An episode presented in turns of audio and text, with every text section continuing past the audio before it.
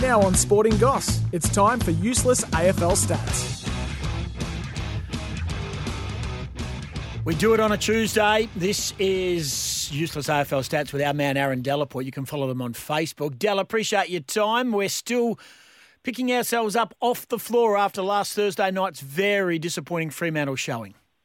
Yeah, Tim, good morning. Round 18 started with the Fremantle clash against Geelong, which, in a very disappointing effort by the home team, they registered just 280, sorry, 299 disposals, being a season low.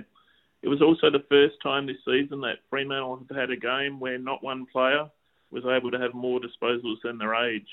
21 year old Andrew Brayshaw with just 21 disposals was the best for them in that respect. Geelong, who went into the match with eight players over 30, obviously have a much harder task in terms of this stat. They have done, they have had the most games this year without achieving more disposals than their age. They've done this five times. To show you how much tougher it is for them, they had a total of 414 disposals in a round 14 win against the Bulldogs, but every player in the team came up short against their age. Alrighty, so yeah, it was a very, very flat night for the Purple Army. Is Don is good.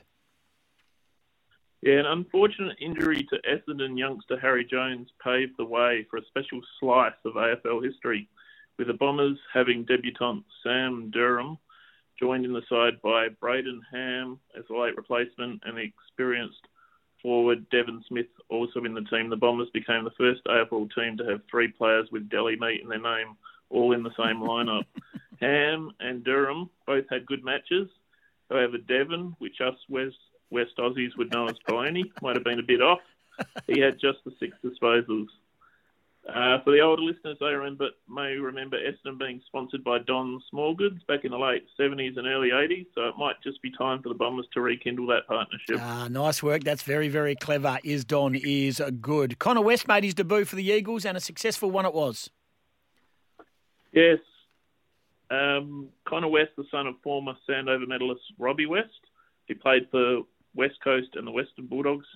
Definitely had a great debut on the weekend. He picked up 19 disposals. Unfortunately, he fell just shy of a special AFL record held by Matthew Richardson, who had 20 disposals on debut. Richo, as he is known, the son of Alan Richardson, and both played for Richmond. So Richo holds the record for a father-son who shares his name with his club in having the most disposals on debut.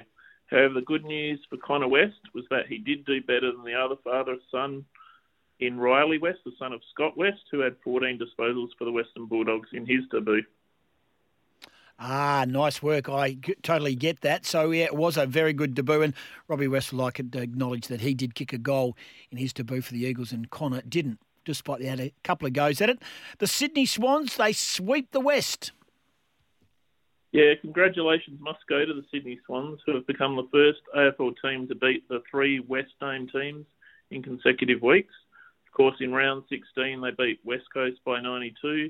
Round 17, they defeated the Western Bulldogs by 19. And on Sunday, they turned around a quarter time deficit to overpower the Greater Western Sydney Giants by 26 points. In a sign of the times, they also beat all three West teams in the East, winning in Geelong at GMHBA, in Melbourne at Marvel, and on the Gold Coast on the weekend at Metricon.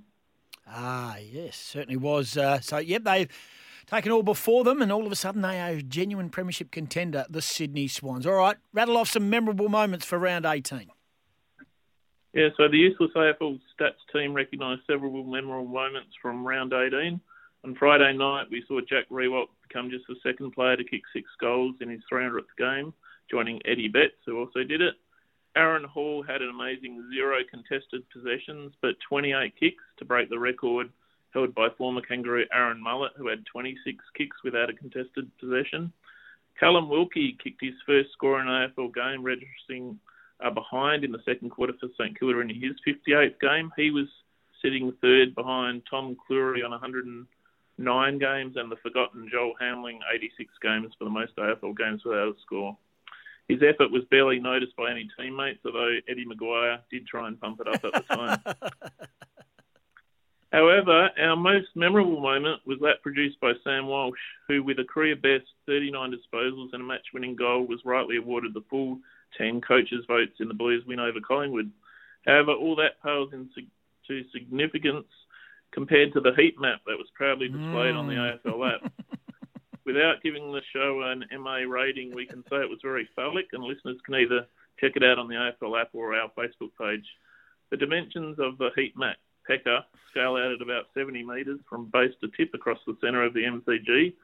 And I received a bit of a curious look from the better half when I was flicking through the dozen or so inbox heat map messages sent to us from our fantastic followers. so I've seen I've seen that uh, heat map everywhere now. Yes, um, great achievement by Sammy Walsh. Um, is the heat map genuine? Yes, definitely. Wow. Aaron Delaporte from Useless AFL Stats. Yes, it is astonishing and certainly gone viral, so to speak. We'll do it again next week. Thanks, Tim.